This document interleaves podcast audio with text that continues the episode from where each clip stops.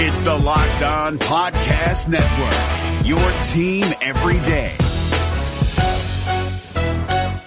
Jackson Gatlin here, host of the Monday edition Locked On NBA podcast. Every Monday, I cover the three biggest stories in the NBA with the local experts from Locked On. It's an awesome recap of the weekend of the NBA and a look at what's ahead. Mark your calendars on Monday to join me for Locked On NBA podcast, available on YouTube and wherever you get your podcasts. You are Locked On Wizards, your daily Washington Wizards podcast, part of the Locked On Podcast Network. Your team every day. Did you call bank? I called game. Gilbert, fade away.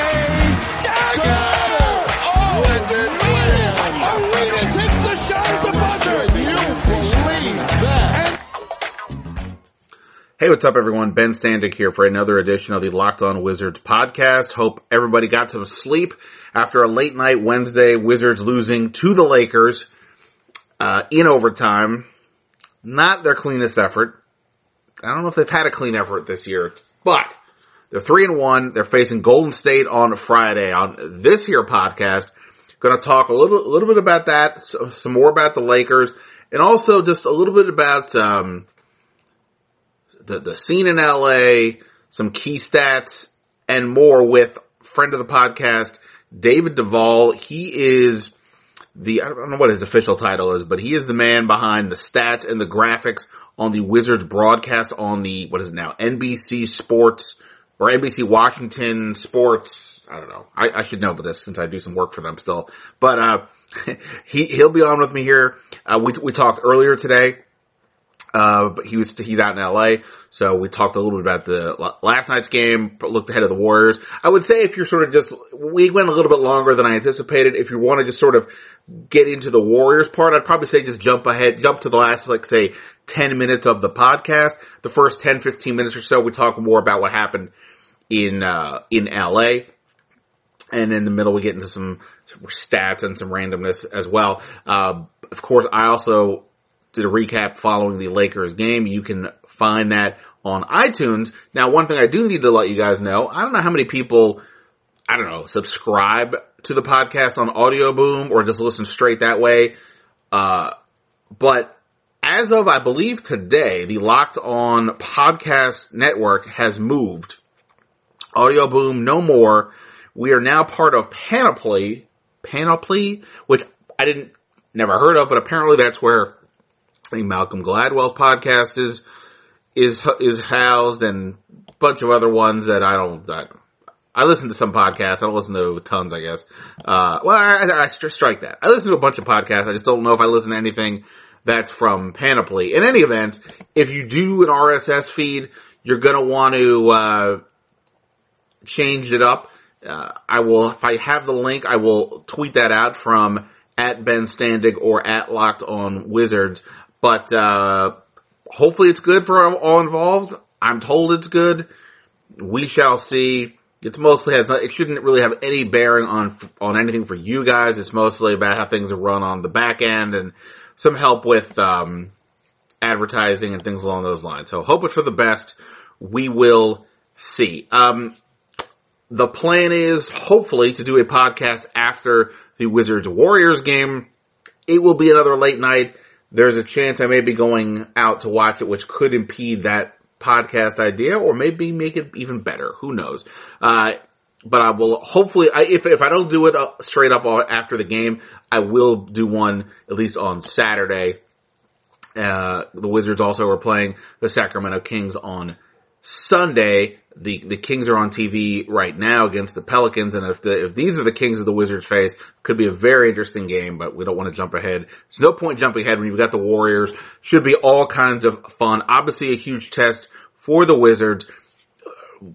Even if the Wizards had beaten the Lakers and, and were four and zero going into this game, you know the, the the the jump from the teams that they've played to Golden State is ginormous. Not, I, I talk about this with David, not just because Golden State is the best team in the league, but because you know, three of the four teams that the Wizards have played may not even make the playoffs. And Denver, well, I think Denver is actually a pretty good team. You know, they're sort of floundering a little bit out of the gate. So it's a huge leap for the Wizards against Golden State. Obviously, Kevin Durant, Steph Curry, Klay Thompson, Draymond Green. I mean, that's it right there. But then we've got Golden State's got a, I, I think arguably a deeper bench this year. They add Nick Young, they add Omri Casspi. You got JaVale McGee around, so JaVale McGee, Nick Young, that alone is going to be a fun, uh, fun time. And I say fun, that, that's, uh, that term, your mileage may vary on fun with those two guys. But in any event, let's get into this here with David Devall. You can, of course, I should mention you can follow David on Twitter at McNubian, M-C-N-U-B-I-A-N. You can follow me at Ben Standig.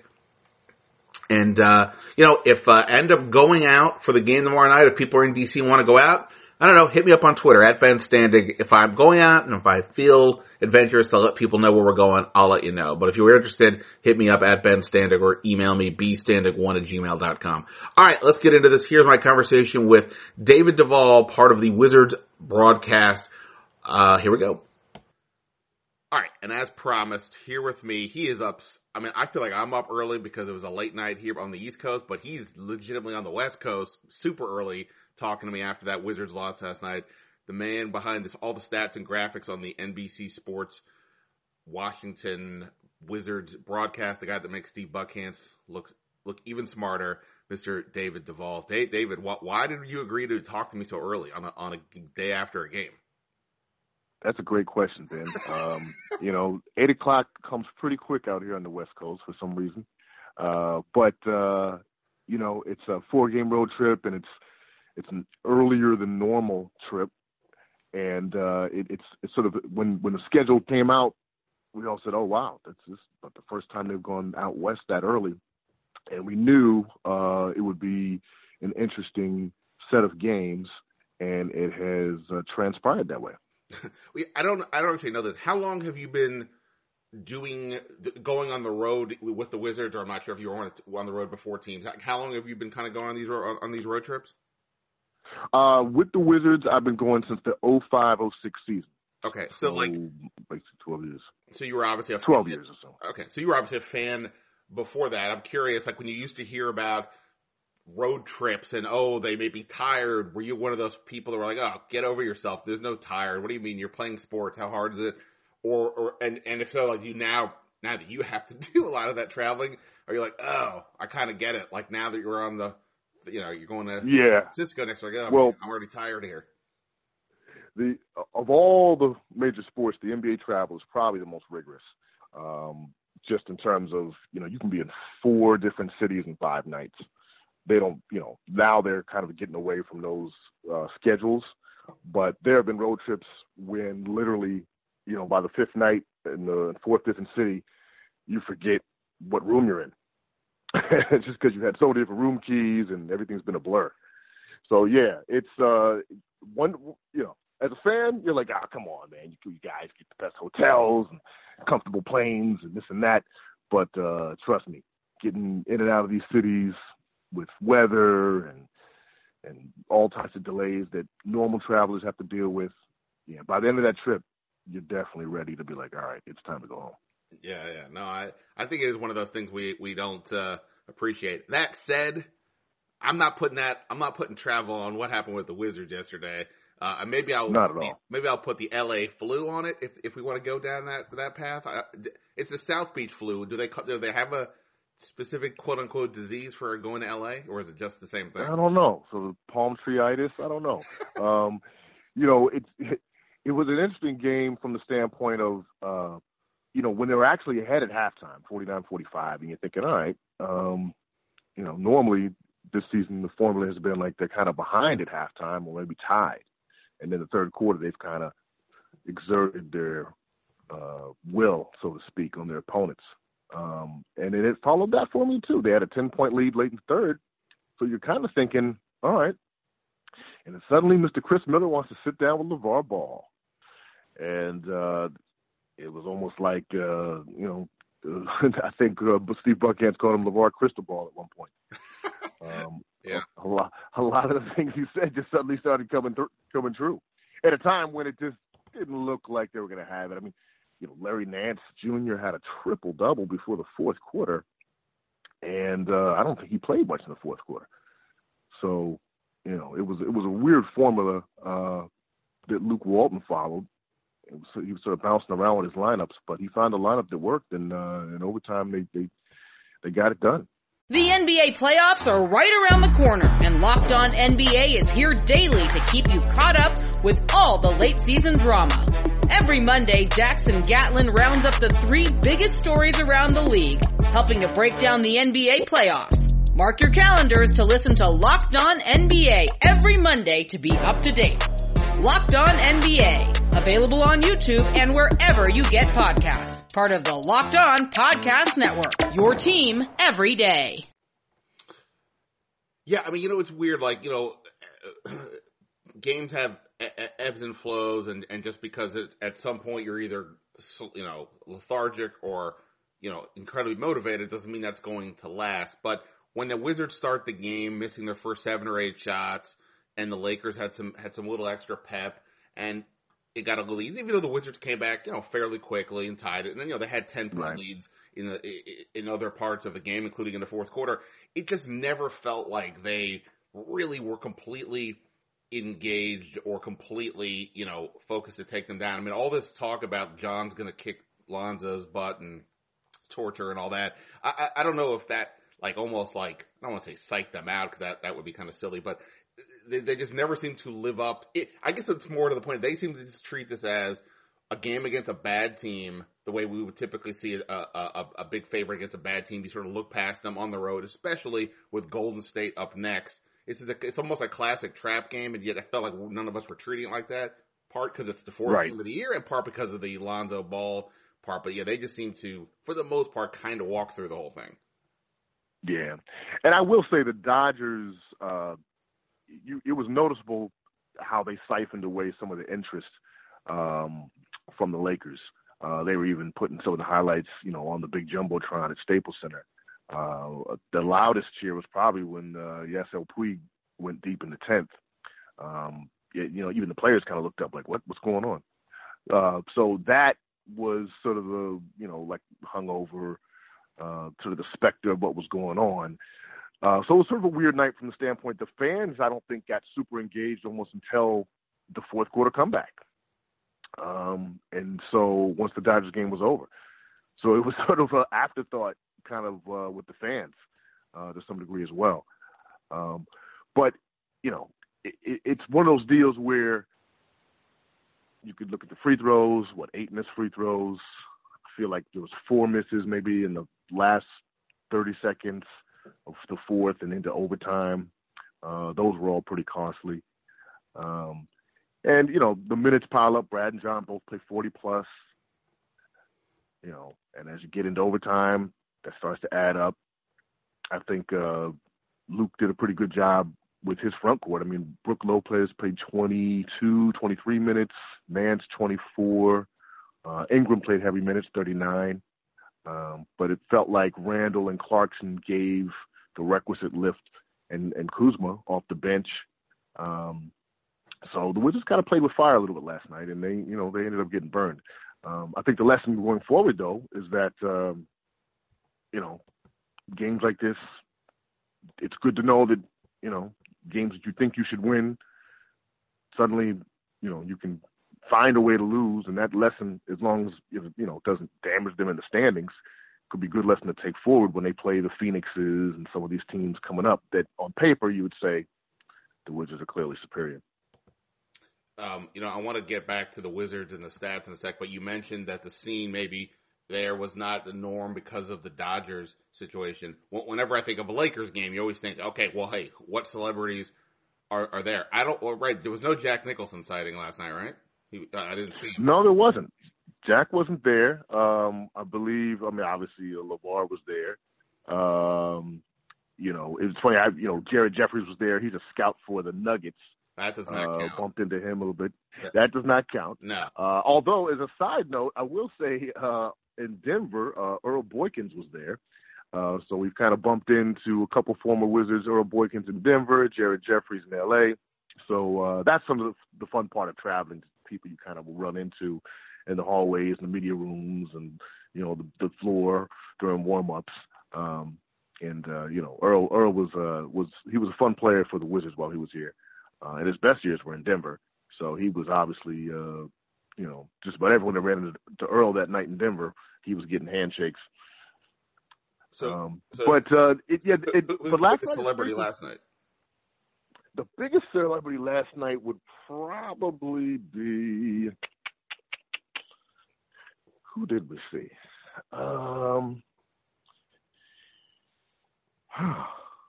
you know what? That's that's a good question. I don't recall seeing anybody that would jump out at you because I think the Dodgers may have siphoned everybody away. Wow. I mean, there were probably some, you know, more B-level celebrities. Um, I believe uh, Mia Khalifa was there, um, but you know, she's she's sort of a new age celebrity. Um, but in terms of like entrenched Hollywood folks, not anyone that jumps out at me. Well, that's interesting on some weird level in that it, it does feel like John has been very good playing in LA typically, and obviously the Wizards have been always been great, but they've been interesting enough the last few years. And you know, you would, you know, I don't know. I'm wondering if on some odd level he looked around the room and was like, "Man, what? Uh, Where's everybody? where's what's going on here?" Yeah, I mean, it was a late, late arriving crowd. Obviously, you know, the World Series began five local, and uh, the Wizards tipped off at 7:30 local. And so, yeah, it was, you know, by the time the game tipped off, uh, Dodgers Stros were definitely in the thick of things. Um, so yeah, it, it was it, it was a, a different type of energy early on.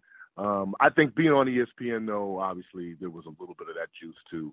Um, but uh, you know, it you you look at Luke Walton and you say, all right, um, he had sort of an interesting rotation, um, and if the Wizards hit their free throws late and find a way to seal that game, the story might be, you know, you know, how come Larry Nance didn't play much in the fourth quarter, and they'll find a way to nitpick him. Um, with these games being so close, um, you know, whoever in whatever coach ends up losing can sort of get nitpicked um, just to fit the narrative. But you know, by and large, I think the Wizards, um, you know, had their moments to win the game, and uh, again, they could have easily gotten a loss in Denver had uh, you know Jokic not decided to sort of just walk without looking where he was going. Uh, that game could have changed dramatically as well. So there'll there'll be nights where um, you know you learn a lesson about closing games, and like I said, as, as long as this doesn't become a trend, I think Scott Brooks could say, "Hey, remember what happened in L- L.A." and that could be sort of a uh, a way to rally the team at times when when when maybe they're not meeting the moment or playing to the level of their opponent. Well, you know, it's interesting. You said, you know, that, uh, you know, you point out obviously things didn't work out right last night and they almost didn't work out in Denver. They almost didn't work out at home either. I mean, the, every game the Wizards True. have won has come down to the last minute. And in at least three of the games, I can't remember how far ahead they were in Denver. At least in three of the games, they had pretty sizable leads in the fourth quarter and they blew them all throughout. And, you know, I know last year it was an easy sort of say, hey, the bench, the bench, the bench. And there were, so like in that Philly game, especially when Scott Brooks was going with like an all bench lineup, it was a little Yep. bit, it wasn't so good. Last night, you know, I'm not a big plus minus stat guy, can be, you know, sometimes not make sense. But for the most part, the plus minus mm-hmm. numbers for the bench guys were all positive. And at same with Yeah. Otto Porter, who was playing with them, it was the starters where things were wrong. I mean, John Wall's a minus 12 and Lonzo Ball, who didn't play, I didn't think particularly well, was a plus 13. Again, maybe skewing that stat. But Yeah. the the fact that they've been so- that they haven't been closing these leads, that they're three and one and almost were four and zero, it's like okay, they're doing all right. But you know, it's a little. I haven't watched them this year and thought to myself yet, boy, this is a team playing at a level that says to me they're going to the Eastern Conference Final. Good enough to win, obviously, Exactly. but not great. You seeing anything that would have you being a little more concerned than again just one loss? The fact that these games they have been blowing these leads, or, or maybe to the point, is there any like sort of stat that jumps out to you that just sort of shows that maybe they're not quite all the way there yet? Well, the three point shooting. I mean, they, you know, I'm not expecting this team to be top four or five in terms of percentage or makes, but uh, I'm not expecting them to be bottom five. I mean, right now, um, they really haven't hit their stride. And Otto's played great um, for the most part. Uh, mean, he fouled out last night, only the second time in his career.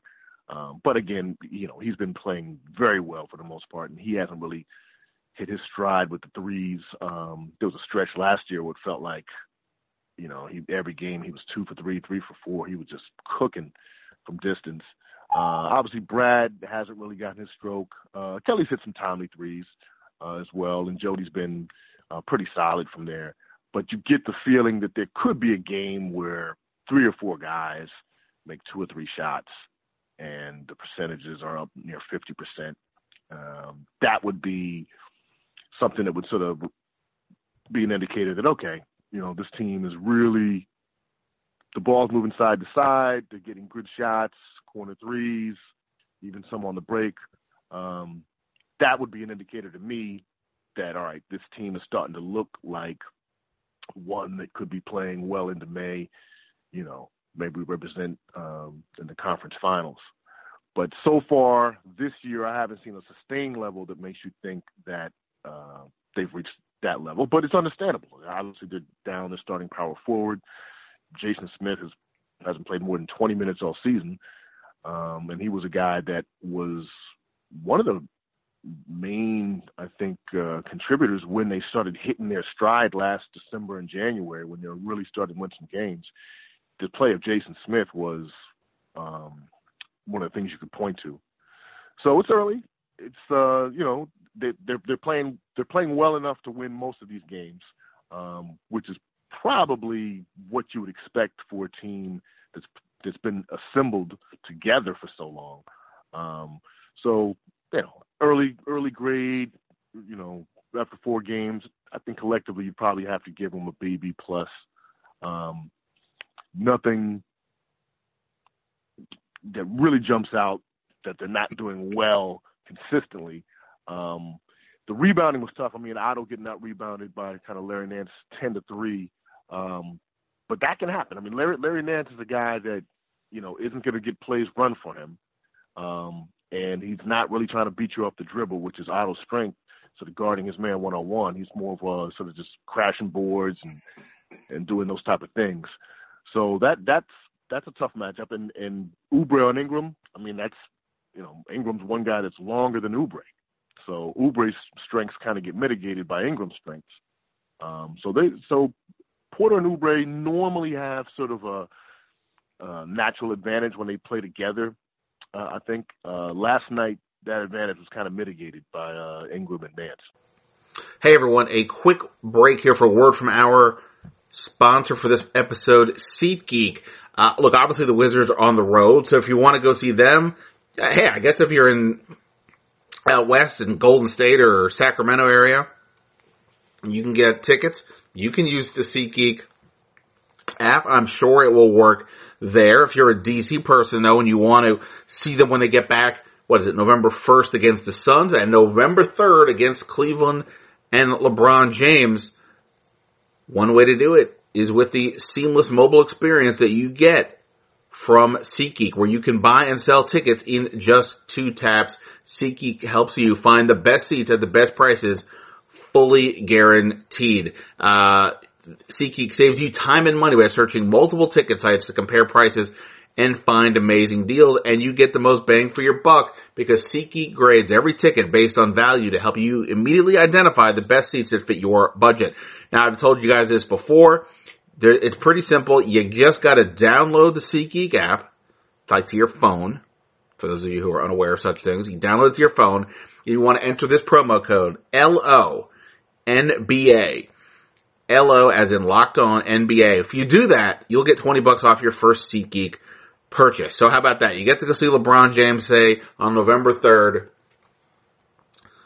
and you get to save 20 bucks in the process. Use that 20 bucks to buy, I don't know, one beer. I don't know. I haven't bought a beer over there in a while at what Cap One Arena. I'm joking, I'm joking if you're listening, but it's kind of expensive, right? It's not just there. Anywhere you go out is going to be expensive. And that's the great thing here. SeatGeek will help you save money so you can go out and spend it on other things that night. So Wizards back November 1st.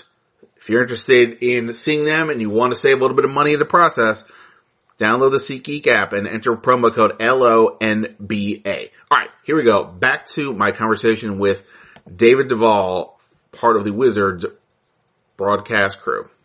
Yeah, you know, you, you mentioned the three point shooting. I mean, it's weird to look at the numbers. I mean, Beal is shooting 26.3%, Otto's only at 33.3.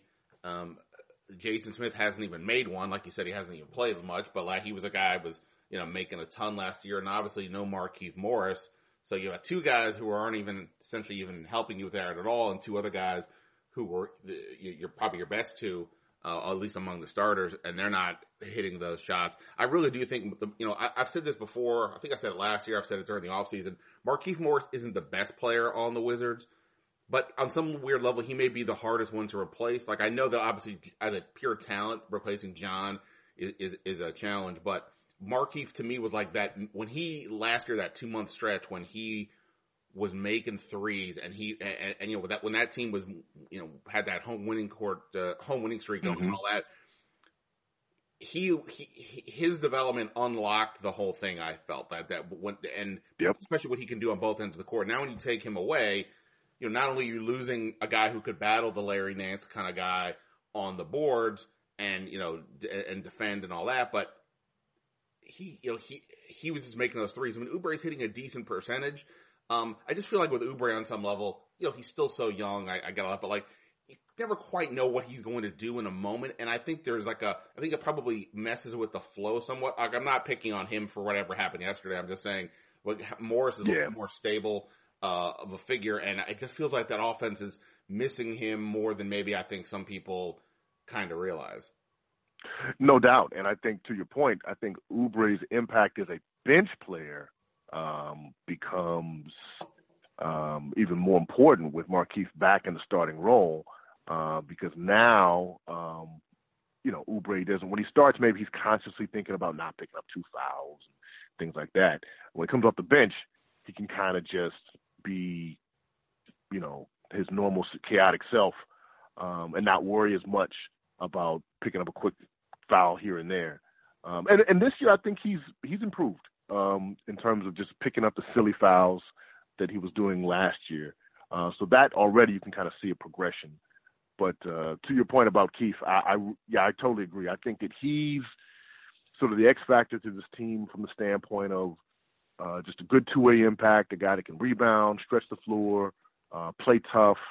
Um, a lot of times he's the recipient of a lot of John's alley oops in the half court set. Um, which you know always gets the assist up over ten for John. It seems. So when when he's back, I think you'll see this team be able to sort of pull away in some of these fourth quarters.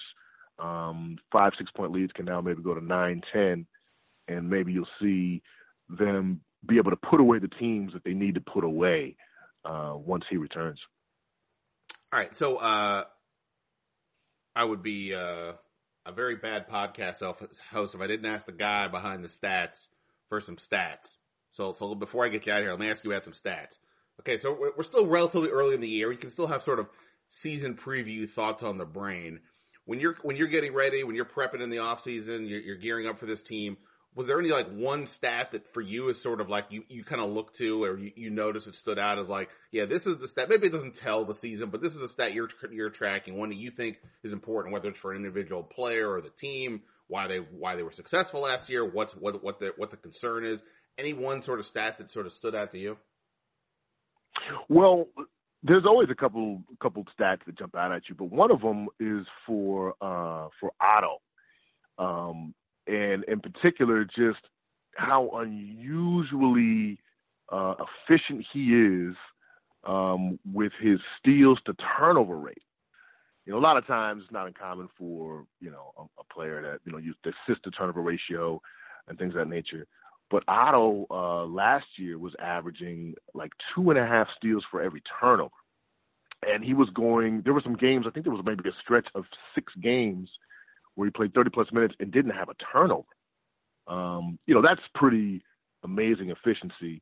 Again, he's a low usage player. He's not doing a whole lot of one on ones and things of that nature. But uh, a lot of times in those scenarios, John is throwing, you know, fast you know, passes on the break and and sort of going Mach five in transition. And his ability to minimize turnovers um, is like at a historic level. it really is uh, for the minutes he logs. Uh, so that's one that that always track. Another one is Well, for wait, uh, wait, by the way, just, just to that point, I just looked it up. Right now, through four games, he's averaging a half a turnover a game and 3.3 steals. I know. I mean, that's I mean, it's, it's, put I a- mean, think about it. He's had two turnovers in 139 minutes. I mean, that's like I said. I mean, he's not doing a whole lot of one-on-ones and clear-outs and things of that nature. But the, the Wizards do play a high-risk, high-reward style of basketball, and for him to have just two turnovers in like almost 140 minutes, it always boggles the mind just uh, how efficient that really is. Um, one, one stat that I, I, I've been mentioning this last few days, um, I, I saw this on NBA.com. I think their, their Wizards preview from a stats perspective had this, and it stood out to me, especially watching the game last night, because it felt like the offense was a little bit stagnant, too much one on one. You think of the Wizards as a, as a really good passing team, ball movement, things like that, especially with John Wall. But the NBA.com Mhm. had a stat that the Wizards were 29th last year in average passes per game and the only team Yes. that was lower than them was Oklahoma City, which makes sense because you've got Russell Westbrook. That makes sense. so I was confused by that al- al- almost, and then you watch what happened um, last night, and it did feel there was a lot more one on one. I mean, I guess if John's doing the assist, but he's got the ball in his hand, he's being ball dominant, and he's the one doing it. It's not like the ball is moving side to side to side. But they, I mean, they do that Exactly. some. I, I guess in my head, I guess maybe they're not do, they're not doing it as much as I think. Clearly, based on that, and last night you definitely didn't see that type of ball action. Yeah, I feel like Tim Frazier is has the earmarks of kind of a ball dominant point guard as well. Uh, it's only 54 minutes in four games. Again, fairly small sample size, but just the eye test, I think he does uh, a lot of uh, dribbling. Uh, originally, when I met, en- envisioned him with the team, you know, I thought maybe he'd be playing with uh, maybe Satoransky a little more and then you know you'd maybe see like sort of them trading off ball handling responsibilities. Uh, but Sato clearly is not in Scotty Brooks' rotation just yet, so it, it feels like Frazier is kind of mimicking John uh, in terms of just uh, sort of the ball handling duties and and how ball dominant he is as well. So that trend, to your point, may, may maybe not be 29th, but it may hold up uh, for the majority of the, for the season. Um, that you know they they don't have that many passes per game. The NBA playoffs are right around the corner and Locked On NBA is here daily to keep you caught up with all the late season drama. Every Monday, Jackson Gatlin rounds up the three biggest stories around the league, helping to break down the NBA playoffs. Mark your calendars to listen to Locked On NBA every Monday to be up to date. Locked On NBA, available on YouTube and wherever you get podcasts. Part of the Locked On Podcast Network, your team every day. Yeah, no, that's uh, and, and I guess when I look at the other players, I mean, like like Gortat can pass. Markieff, I think is a sup- sneaky good passer. Otto, Absolutely. well, but yeah, but um, it so so they have the makings for for that. But yeah, I mean, I guess I mean certainly this year, like you know, my memory's so bad, I forgot what I had for lunch yesterday. But uh, but you know, looking just so far this year, it definitely just hasn't felt as crisp. Again, I go back to the Markieff situation. Um, now, a team that has does not have that issue is the Golden State Warriors. Th- th- They move the ball quite well, and you know, it's one of the things that makes them so great. Isn't it's not just that they have all these amazing shooters, but all these guys are willing passers and very good passers, including you know Draymond Green and so on Absolutely. so that's the next matchup for the Wizards. Obviously, Friday night, big game. It's a, so a little bummer that they it would have been it would have been a little bit more fun for this next game if they were four and zero. But it is what it is. It'll Yeah. it'll still be all kinds of fun. Any, I'm sure you're working on uh, your, your your your notes for the game, uh, sort of for that. Any any stat that jumps out to you in terms of the Wizards? I, I, I can't be. It's hard to see there's any stat that shows a Warrior's weakness. But is there any stat, I guess, from that game that you think that you kind of look at and think this is key for the Wizards?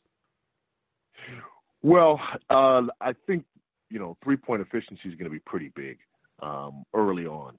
Um, I don't think they can consistently come out, you know, going you know two for seven, you know one for six. Um, their ability to you know hit some perimeter shots early, I think, is going to be important because uh, you know a it's going to keep them sort of honest at their defending stations, and then B, it'll it'll also open up some driving lanes. And the Wizards so far have been good as a team uh, getting to the free throw line, uh, and that's going to be important because uh, you know one of the formulas I think to beating the Warriors um, is finding ways to sort of att- attack Draymond Green specifically. Um, he is a little foul prone. Um, he is a little bit, you know, squirrely at times. And so if you can find ways to sort of mitigate Draymond with fouls or get him frustrated and things of that nature, I think that improves um, your already sort of dim prospects of beating the Warriors, especially out there in Oracle. Uh, that's going to be a, a, real tough task. Uh, but I, I would say early on, just three point efficiency, obviously keeping the turnovers low, um, and that would be a good recipe for staying in the game and, and not looking at the scoreboard and wondering, you know, holy crap, how are we down 15 already in the second quarter? Because that's, you know, as we know with the Warriors, I mean, their their spurt ability, as Clark Kellogg likes to say, is uh, it, it's it's so remarkable. They can kind of put you away in one quarter, uh, and then you know, with going up plus 15, plus 16, and then suddenly just kind of holding you off the rest of the game, just on the strength of how well they played, you know, for one 30 to 40 point quarter. And you know, even if the Wizards were four and zero oh right now, other than Denver, three of the four teams they face are may not make the playoffs. I mean, they haven't. I mean, right. they're, they're, taking a big step up in town, not just because Golden State's the best team, but they really haven't gone right. up against any team that's any kind of real contender. Uh, so it'll be a big leap. Golden State certainly has not been completely uh, engaged themselves yet. They've had a couple of losses and and so on, Absolutely. but um, you know, the, like you said, the talent is there. And, and, and, by the way, you mentioned Draymond Green. Like I, I said, that Markieff Morris is maybe the diff, the most difficult guy on some level for the you know at least for a game or two for the Wizards to replace. Mm-hmm. I'd say what I think Draymond Green is like so underrated. I know he gets a lot of attention, but you know Kevin Durant and Steph Curry are the the faces of that team, and Klay Thompson. You can't you can take out any one of those three guys, and I think they'll be fine. If you take out Draymond Green, yep. he does so much for them. I completely agree. I mean, he, he, yeah. you know, we talk about Westbrook's averaging a triple double. West, or, you know, last year, Draymond Green this year, nine points a game, 8.2 rebounds, 8.4 assists. That doesn't even factor in how much of he's a pain in the ass to the opponent, the energy he provides. Exactly. That he can guard yep. basically one to five kind of. Um, yeah. So he is just such a big uh, X factor for them. And the fact that the Wizards don't have Markieff Morris. I exactly. That's that's the tough part. You know, game. because Keith is the kind of guy that could maybe get under Draymond's screen a little, skin a little bit. You know, maybe maybe have him pick up a few fouls and things of that nature. And and Draymond is really the spark plug to that team. I mean, in the first game against Houston, um, you know, Golden State's cruising along, cruising along, and Draymond bangs his knee and leaves the game, and suddenly Houston clicks. And I don't think that was just coincidence. I mean, Draymond leaving opened up the window uh, for the comeback. I mean, that's how important he is, how vital he is to uh, to their attack. Uh, I, looking back to the game in DC, uh, the one Durant I think got hurt in the first what 90 seconds I think it was. Yeah. Um, that was a strange game. Uh, I really think that that was a game where um, Durant was probably going to get heckled pretty hard. Um, and again, if he stays healthy, who knows? I mean, I'm sure the Warriors might find a way to win that game. Um, but it was an interesting game that they split last year, obviously. Um, the, the Wizards haven't had any success really out there in Oracle. Um, and it's going to be, uh, you know, a real tough task, obviously. It'll be interesting to see uh, Nick Young, who didn't play yesterday. I'm not sure if he was banged up or if that was a DNP coach's decision. Um, but JaVale, Nick, Shaun Livingston, they've got some familiar faces, obviously, that Wizards fans know. Uh, and, and obviously, maybe Shaun Livingston's case, people feel like maybe he was a backup that got away for John. Um, but it's uh, there's a lot of little subplots to the storylines. But um, you know, I, I I think the Wizards it would behoove them to to come out and from the jump ball, playing well, moving the ball offensively. Uh, defensively, um, the Warriors are one of those funny teams where you know they could have 27 points in the first quarter and you could be actually playing pretty decent defense. um, it's almost impossible to sort of measure the points they score versus the defense you play uh, because they make such tough shots. But um, you know, as, as long as the shots are contested, um, you know, you have to feel defensively that eventually um, maybe you'll start to uh, wear them down a little bit if you're, you know, matching up properly. But once, you know, once they once the threes start falling they start pulling up from further out, and you know, Draymond's doing everything, uh, you know, and the crowd's going crazy. I mean, obviously, there's going to be some moments where the Warriors are getting into a flow, but uh, the Wizards defensively are going to have to, you know, sustain some stretches where, you know, they force them to at least take some tough shots. Yeah, that, I mean that you know everybody talks about that death lineup for Golden State, and you know obviously just really nobody's been able to to just slow that down. But when the Wizards have Morris, they have a team that can match up fairly well. Without Morris, I really will be interested to see what Scott Brooks does with that fifth player. Marcin Gortat Yeah. really is a can't deal with Draymond Green on the perimeter. But if you go with Mike Scott, I don't really know if if that's a great answer. Part of me almost thinks, you know what, screw it, put Kelly Oubre on Draymond and maybe bring Jodie Meeks out and go with another shooter. But uh, the, Yeah. without Morris, they don't have an obvious fit against Draymond. And again, it's th- th- they wouldn't be the only team, but it is one of those moments where you realize that not having Morris is a um, is is an issue, or a potential issue. Yeah, yeah, I agree. This this is probably the first night of the season where you're like, man, it'd be it would be nice to have your starting five intact. Uh, you didn't really feel that way, Philly or Detroit. You felt like, yeah, we can find a way to win. Um, but this this this feels like uh, a really really tough task, minus one of your key guys. Uh, it's essentially because of, as we talked about, just how special Draymond can be, um, and you want to have a guy that can sort of go at him and force him uh, to be on his heels a little bit because as a freelance defender, switching and everything, and as a freelance offensive player, he's just, uh, you know, he'll make you scratch your head. He's tough, tough guy to mitigate. Absolutely. All right, I've already kept you too long. You got to go do like L.A. things. I don't know if that means you're going to. Uh, Well, we're, we're, no, we got a flight to catch later on today. Um, Coach Brooks was nice enough to give the guys sort of a late bag pull today. Uh, we got to uh, put our bags in the bus at 11 a.m. So I imagine there's some guys getting some brunch right now in Beverly Hills and just enjoying the LA weather. So I might do the same thing. All right. Well, you go do that. Uh, next time we'll have to see. I, I forgot to get into my, my stat last year that I tracked. If the Wizards are be- better or worse when John Wall and Brad take a lot of shots. They took a lot of shots Yes. last night, oh, like 47%. They did. And they did not do well. So uh, I'll have to, I'll have to start tracking that one again. Um, yeah, we'll have to start. And again, I, I think that'll be a good one. Like as we said earlier, when once Keith comes back, tracking the uh, the the sort of the the stat the shot distribution will be uh, interesting. Absolutely. All right, uh, David, man, you, you, you are the man. I really appreciate it, especially getting up super duper early. Um, you can follow David on Twitter. He's got all kinds of interesting stats. I definitely recommend it. He is at McNubian, M C N U B I A N.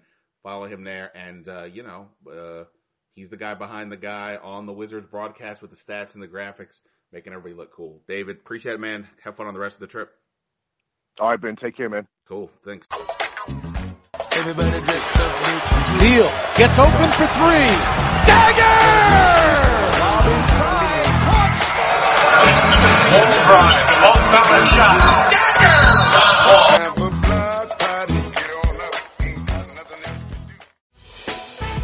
Hey Prime members, you can listen to this Locked On podcast ad free on Amazon Music. Download the Amazon Music app today.